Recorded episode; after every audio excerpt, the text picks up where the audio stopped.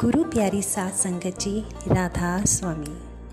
मेरे इस podcast channel में आप परमात्मा से पिछड़ी हुई आत्माएँ, परमात्मा को याद करते हुए दिल से जो प्रार्थना करती हैं, उससे आधारित शब्द सुन पाएँगे।